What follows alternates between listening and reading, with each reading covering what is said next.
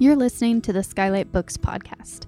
We're an independent, general interest bookstore putting great reads in the hands of people in the Los Feliz neighborhood of Los Angeles. Hosted by resident Skylighters, we're here to bring you new and exciting author conversations, group reads, and bookseller chats. Happy listening. Hello, listeners, and welcome to the Skylight Books podcast. I am your bookseller host for this episode, Justin Reamer. Today, we are so excited to have Anne K. Yoder with her debut novel, The Enhancers, which has been described as a dizzying, kaleidoscopic novel of three teenage friends navigating the journey to adulthood in a techno pharmaceutical society that looks a lot like reality. That's according to Lydia Kiesling. Um, today, uh, in conversation, Anne is going to be talking with author Amanda Goldblatt. Let me tell you a little bit about both of them. Anne K. Yoder's fiction, essays, and criticism have appeared in Fence, Bomb, Tin House, NY Tyrant, and Make, and has been recognized in Best American Non-Required Reading, RIP. She is the author of two poetry chapbooks and is a staff writer for The Millions. She writes, lives, and occasionally dispenses pharmaceuticals in Chicago. Amanda Goldblatt's fiction and essays can be found at Guernica, Chicago Review, Fence, and elsewhere. She was a 2018 National Endowment for the Arts Creative Writing Fellow and has worked with writers as a contingent instructor at Washington University in St. Louis, the University of Michigan, Eastern Michigan University, Story Studio Chicago, and Northeastern Illinois University. Her debut, Hardmouth, an adventure novel about grief, was published by Counterpoint in 2019. Amanda lives in Chicago with her architect partner and no dog. Um, thanks both of you for being here. And uh, Anne, did you want to start off with uh, a taste of of your new novel? Sure. Yeah. Great. Thank you, Justin. Uh, thank you, Skylight Books, and thank you, Amanda. Uh, I will start off uh, in the midst of things, um, and I will just let the text be self-explanatory. Um, Azzy texted to say she needed a companion for focus, I never knew what to expect when I received these texts. Sometimes the house was empty, but more often there'd be a small crowd waiting. This time when I arrived, she gave me a kiss on the cheek and whispered that Celia was in a way. I followed her downstairs and Celia was there, curled on the couch. Azzy sat down beside her, he's not worth this kind of mental spin, she said, and handed Celia a canary yellow tab. She then placed one in my hand and took another for herself. I swallowed mine and sat down on the mat on the floor facing them. Azzy cued the lights to dim, Celia was restless. She sat up, grabbed the vial, and tapped two more tabs of Tranquil into her palm.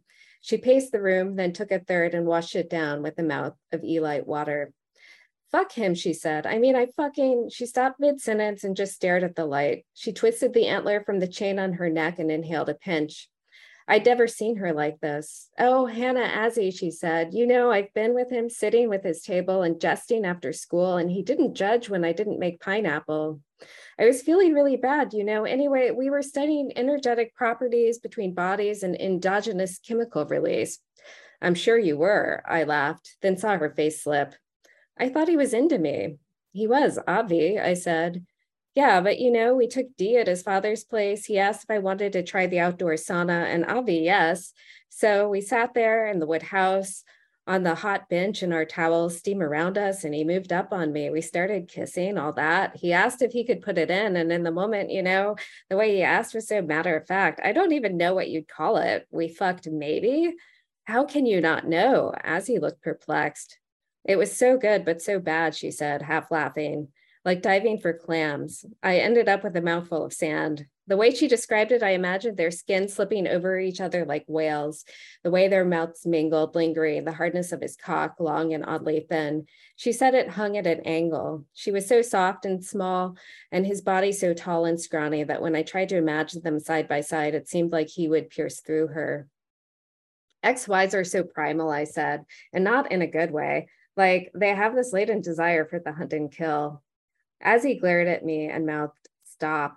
Really, though, Celia continued, he was just squirming done. I was like, What? Keep on. Afterward, when they dressed, he gave her a lame one arm embrace and walked out to clean up and didn't return.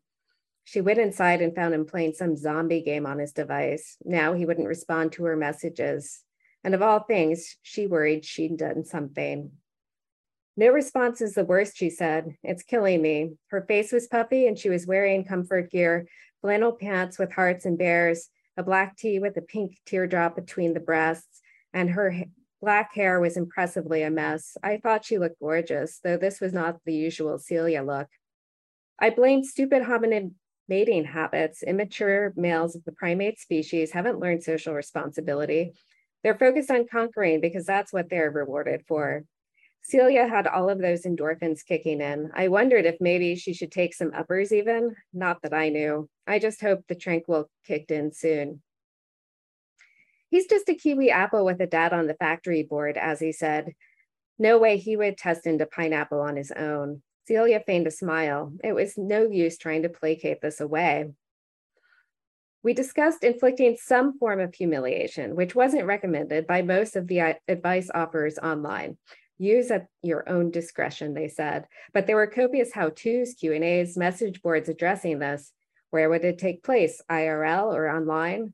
Had the to be shamed sexted photos, were there sex shots, videos even? GIF and post was promising. The limp dick.gif, cumface.gif, etc., etc., were more effective when one, his face appeared in the image, two, he had a look of shame, and three, the message was stated clearly. That was so wonderful, Anne. Thank you.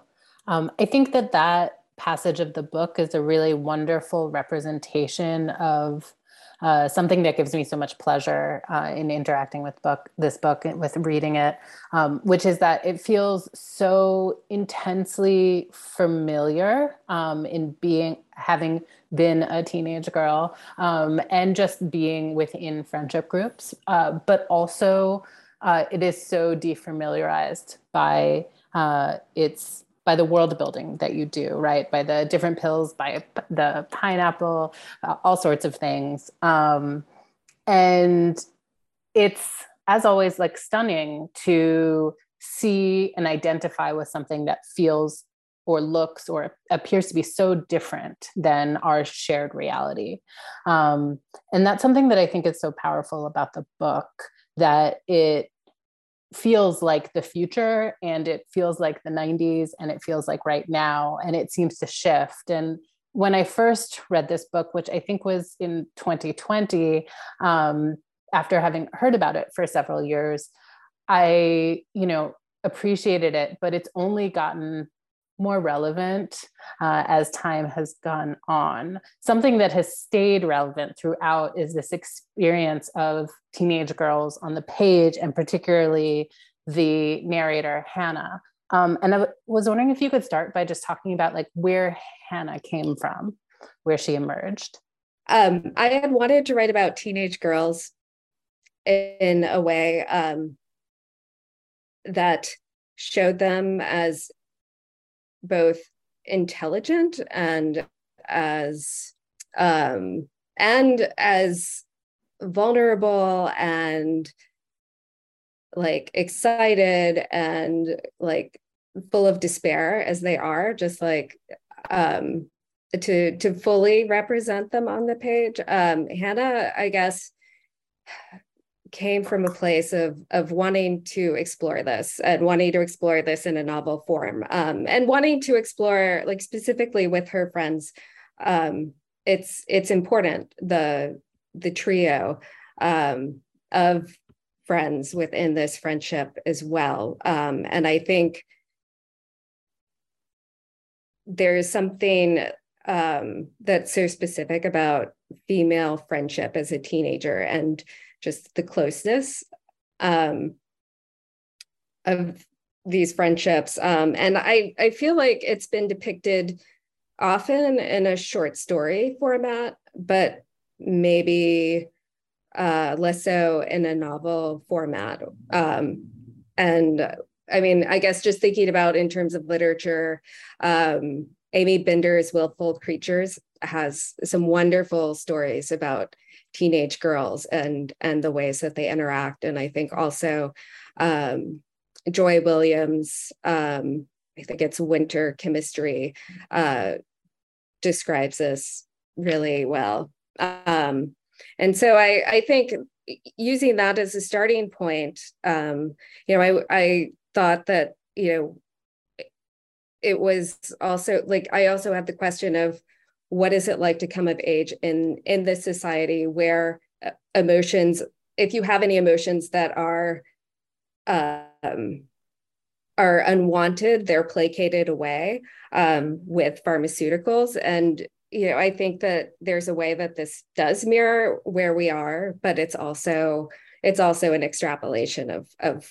you know of where where would we be if our if there actually was a drug for for every type of feeling that you have um, or to make you feel however you want to feel. Um, and you know i think i think some of this too comes from reading or or some of my thoughts also related to reading uh, preliminary materials for the theory of the young girl which had come out around the time that i or which had recently been translated by ariana reines and was published by semiotext around the time that i wrote this too. And just thinking about the young girl as the ultimate consumer and the young girl like in this being all of us um you know there is there's this within the book it sets out this idea that we're all young girls in the sense of this corporate culture and of consumption. And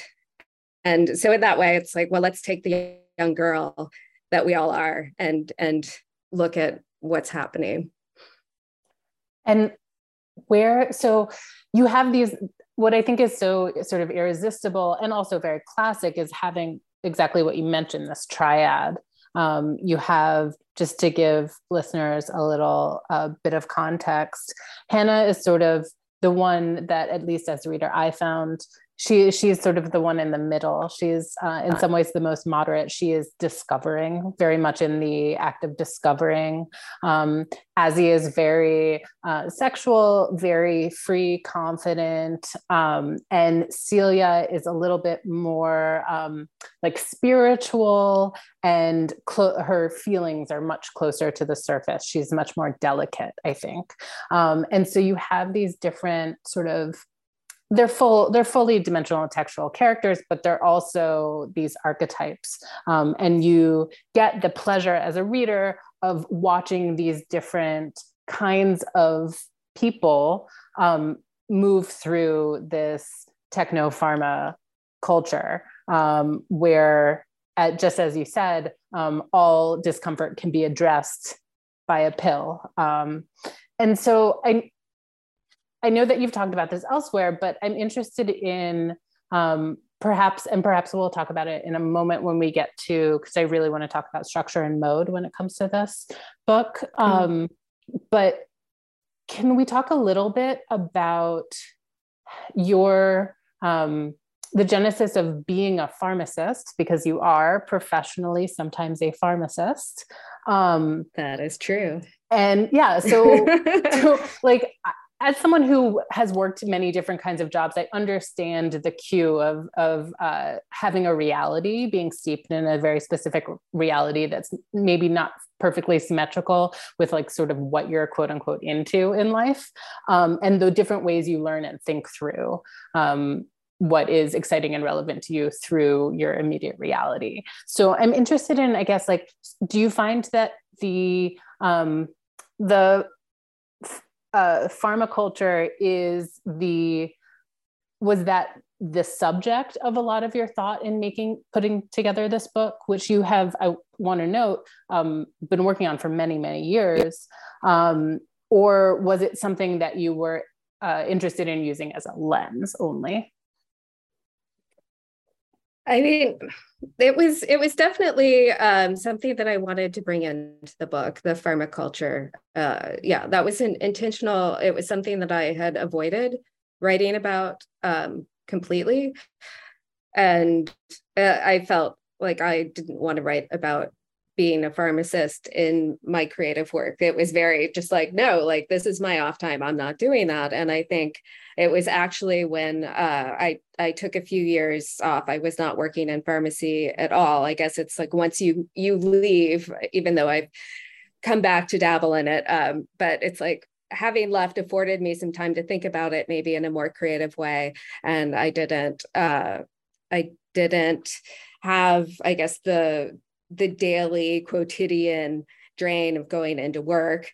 Um, so i was able to be more playful with it. And i so it was actually um, in graduate school when i started writing uh, this book and thinking about pharmacy and all of these pharmaceuticals because it is it is this like archive of knowledge that I have that is so specific.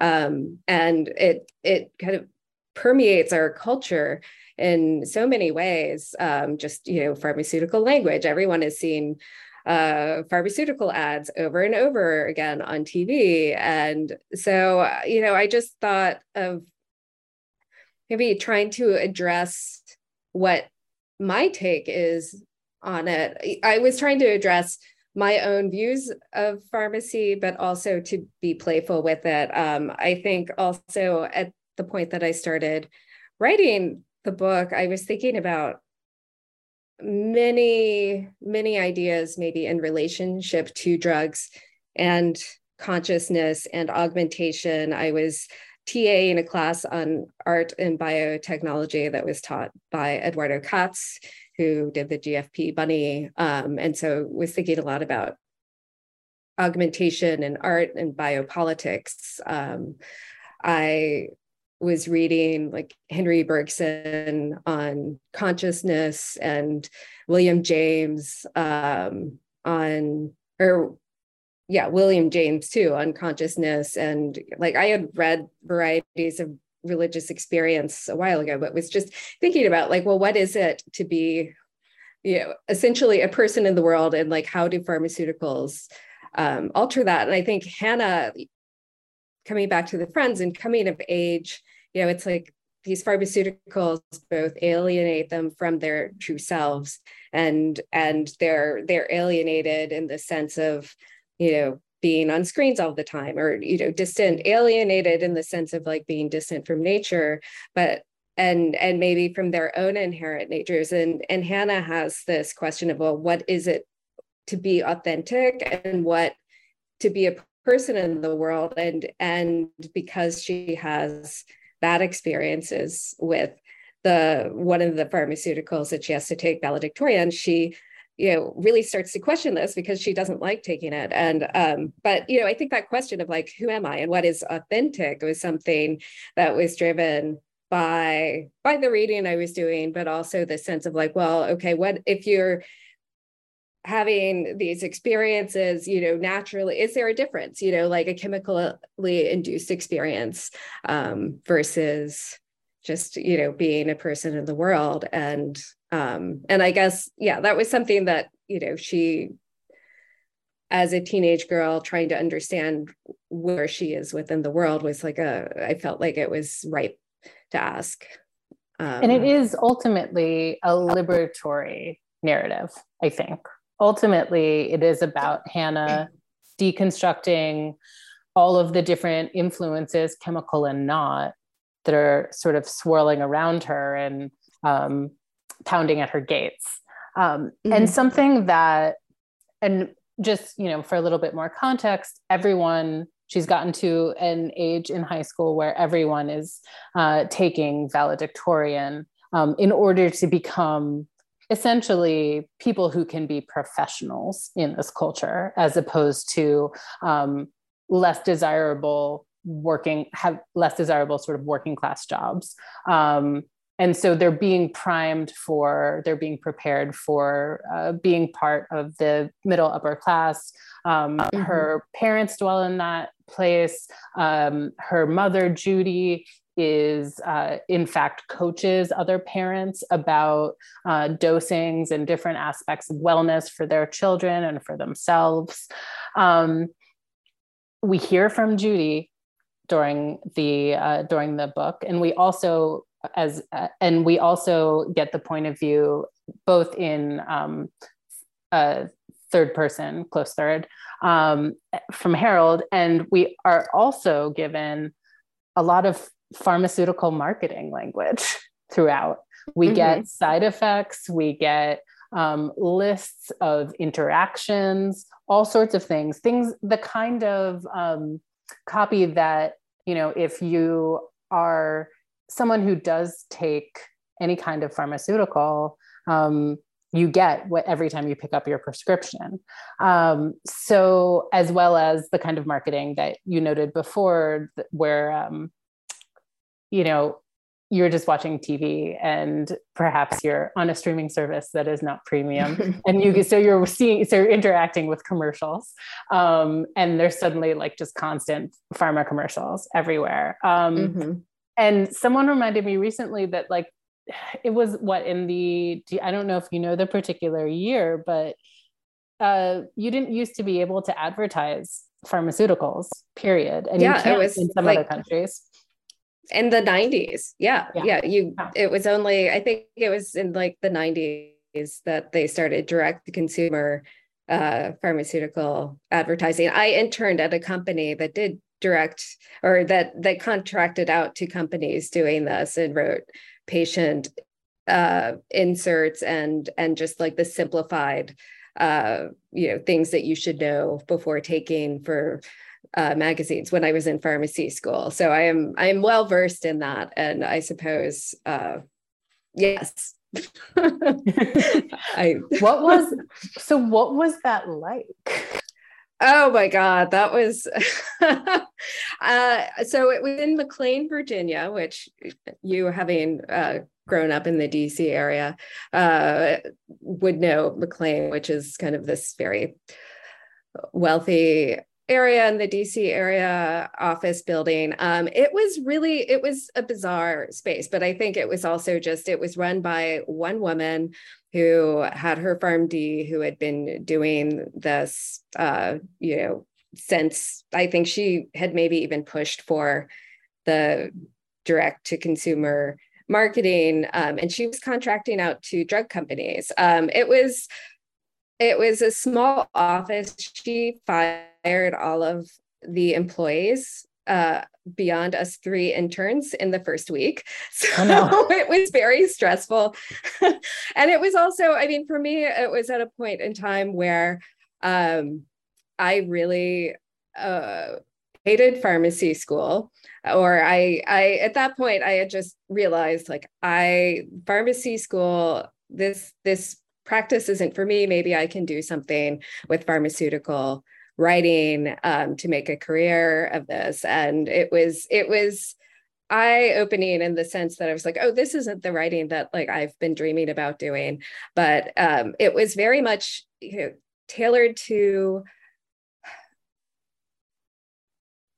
writing for you know a sixth graders reading level um, there were consultations with marketing and with legal. So it was it was like this group effort to develop i mean there was just so much energy and money that was placed into just writing up this brief summary of how the effects of the med the the side effects and you know you don't want to make it too scary. Um, so it was it was like this introduction into this world of like pharmaceutical advertising and marketing, but also the language. I mean, I think that's something that I really um, had fun with in in the book was just playing with the language of pharmaceuticals and pharmaceutical marketing because it is just people in offices coming up with these names that sound kind of fun or enticing um, and then like having a focus group telling you whether or not they'd you know how the name sounds. So it's um uh, and and it's this language that permeates our culture in in so many ways. Um you know that we read in magazines um that you know just uh, like it's it's a certain it's a very specific form of of ad language but um it's it's like fun and silly and also kind of absurd because you know it's just like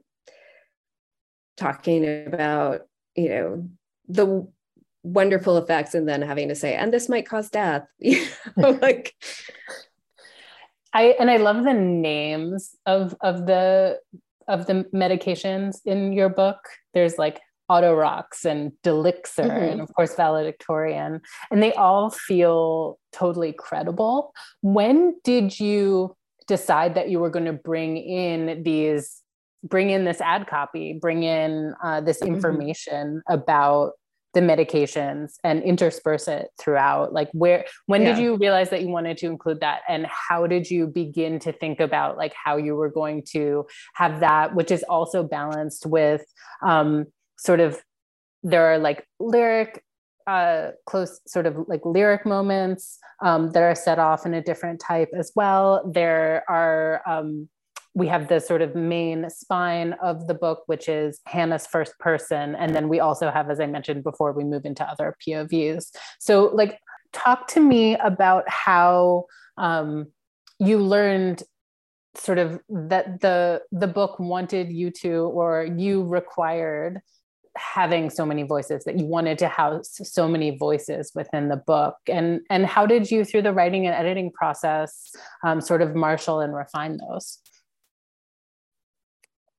Um, so yeah i think that the the multiple voices stayed that was an idea that i had from the very beginning that that continued throughout the just throughout the editing process that that that was something that was stable. I think it was more um, the challenge that i had was figuring out how they worked together um, to create a coherent narrative because i the as i wrote um, i found that i was writing plot into the book and um, and that that the language wasn't it wasn't just this um, thin skein of language and and this dialogue um, from the different voices that was carrying it but but that there was also more of a traditional narrative. So i it was something that i that the pacing was a, a challenge to work out i think. I um i wrote many versions with um but i hannah was always I think, the most present character. I would also say, you know, um, Amanda, you uh, were actually really insightful when you did read the book in 2020 because I remember we had a conversation about the book and um, you pointed out or or there was just this revelation that I had when you were talking about how you could sense that it was both adhering, wanted to have this more poetic quality, and yet it was also um, more narrative based, and that it it seemed to be somewhat trying to do both, and and that was really um, that was really insightful because I was able to see that it was um, I that I was trying to do both things at once, and that um, in in that way, I I then uh, tried to make the book like just to to I guess to embrace narrative and plot um, and and to say okay well this is what I've been doing. Um, how how do I how do I have these five voices interact? And so I guess in that way the the pharmaceutical voice um, still has a poetic quality where I think the others are generally more narrative based, but there is there is a third person section that is told from the the town's perspective too. So um that when the the part that takes place at the factory. Yeah, it's this genius thing that I think normally I would say often contemporary readers have a lot of issue with uh, POV shifts, which is so weird to me because we all watch movies and TV where there's constant mm-hmm. perspectival shifts. Um, and in some ways the movement of the book the structure of the book feels very filmic to me. And so that when we do you know we we have been traveling along with this main character with hannah but when we do in sort of like moments of crisis or moments of illumination move towards another character or get a sort of larger as you mentioned the lumina hills sort of pov um, we start to understand better um, the world outside of our main character. And because you've so assiduously built this world, I think it creates um, so much more dimension and gives us as re- readers so much more information. Um, so I think I don't think we have mentioned mm-hmm. this yet that I I acted as editor for your book. Um, and so, and that's part of the reason yes. why you invited me to talk today. Um, but you're also an editor. You've edited many, many things um, as part of your publishing collective, Meekling Press. And I'm interested in what it was like for the editor to be edited um, over the last couple years. Well, I mean, to be edited by, I mean, you're such an insightful editor and and writer. I mean, I just I do want to acknowledge too that you are a tremendous writer in your own right. Um, but um, and and so I feel very lucky to have worked with you. Um, I in part because I you understood the book in a way. I think you know finding an editor who reads the book and understands it, uh, you know, both what it is trying to do and its possibility is just it's like that's a, a gift for a writer because um you know it's it's impossible to to uh to read out beyond yourself or to to be objective about your own work. I do i am very comfortable with editing and there's a way that i'm very comfortable with other people editing my work. If if i feel like they are able to to read the work and and see its possibility. Um and so i think you know there's but there's a way you know i could i feel this ease with reading and editing other people's work and and being able to see it in that way that I don't feel like I have with my own work. So I think that also is a, re- one of the reasons why it feels like such a gift to have a good editor or someone who who understands your work because I think it's impossible and you can't be both within the work and outside of it at the same time. Um, so you know sitting sitting with you know the same ideas and and rewriting for eight years it's just like there's no way to to just look at the book objectively um, and and see what exactly it's doing because there's just that experience of you know the desire of what to do with it um, and and you know the and it's hard to see the possibility. So i think you know um, I think the process of being edited was it was interesting to me because I I I was able to see the book in in new ways and its its possibilities in new ways and to um I mean specifically for this book to make its narrative move um just or at least in, in an attempt to to make its narrative move more cohesively. Um, i think i think there were it there after the first time that we talked about the book there was a way that i condensed down i condensed the book into you know in, into a narrative trajectory that i think made more sense. Um, with the with the five voices you know there were there were multiple scenes and such. So um so yeah i mean i i think you know it's it's i don't know what's what's your experience of writing versus editing your own work I mean, because i know you actually have a very different perspective on on being edited i think in some ways um in in a way that i really respect too um Um, I don't know. What do you think that my perspective on editing oh okay. Well i guess i will say that i i know that there was there was a story of yours that i read that i had given you some feedback for and you were just saying that you you often don't invite feedback because it isn't um it isn't like you're able to measure what you want. I feel like you have a determined idea of what is happening within the story and um and it it seemed to me that that you really uh that fewer well i don't want to say fewer suggestions but but that you know you generally have a pretty good idea of what you you are doing within a work and um that you take editorial suggestions and and weigh them against you know are they in line with the work? But i yeah i mean and yeah and, go ahead sorry.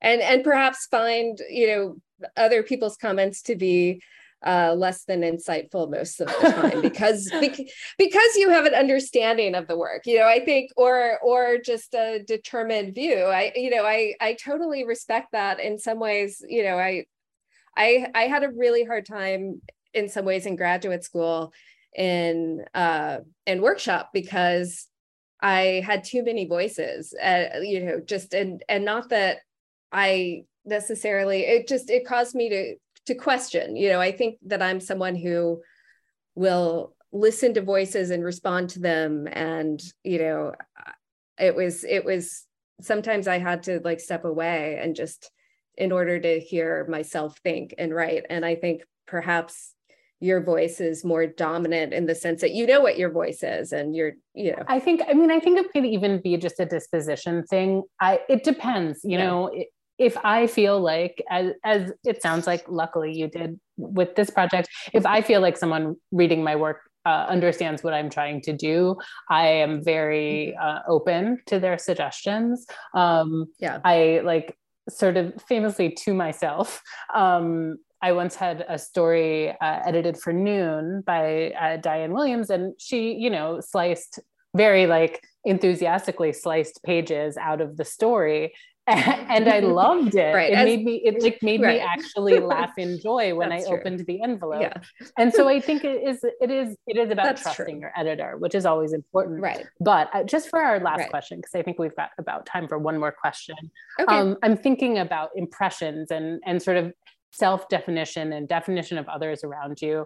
And I'm thinking about Hannah's habit of creating these masks. She learns about memento mori or death masks in school and she starts using these uh, sensory input gloves to make portraits of herself and the people around her and they are, are not um, representational at all. They're sort of um, gestural, abstract, and they come in different colors depending on the person, the mood, sometimes like what enhancement they have imbibed.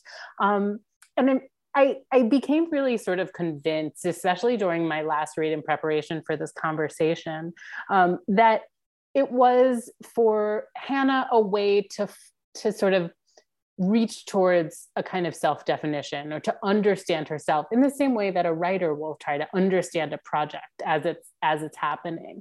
Um, so i'm interested in sort of like your your understanding of this element and how you thought about it as it as it sort of a permeated especially the first part of the book. Right.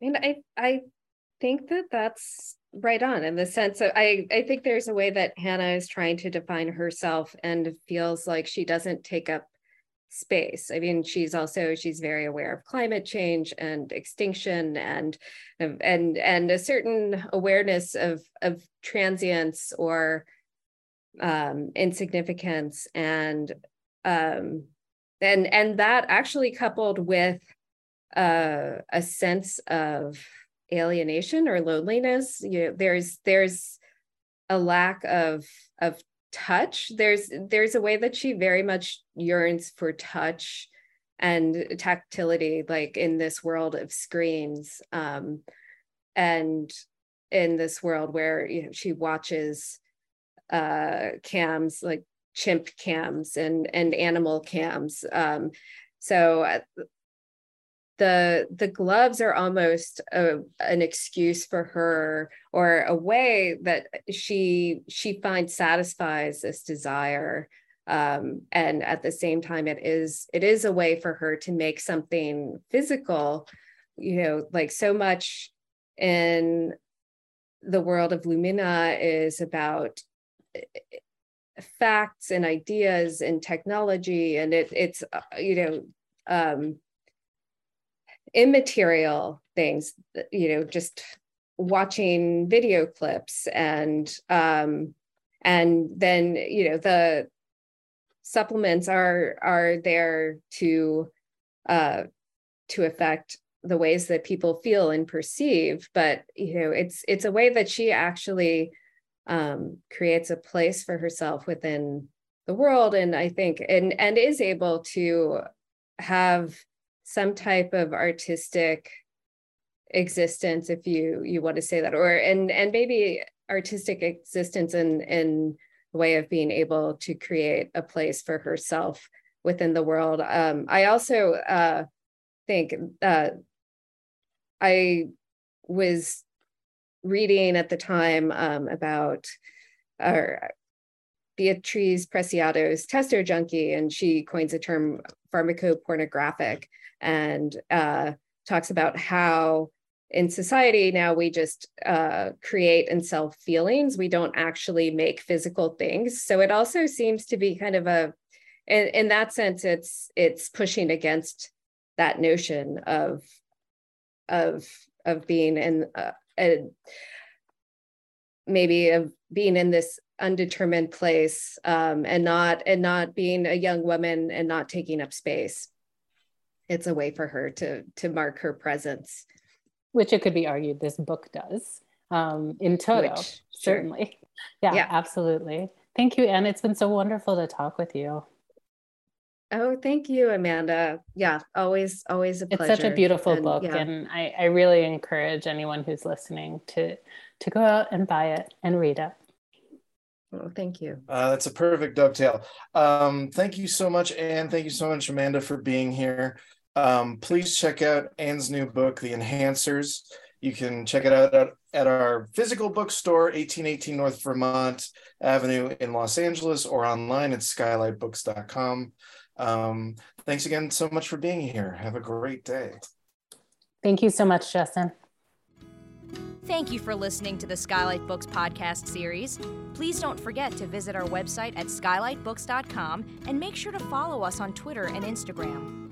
Also, don't forget to subscribe to this podcast for more author talks and bookseller conversations. You can find us on Podbean, iTunes, and Spotify. Stay safe and healthy, and we hope to see you back in our store soon.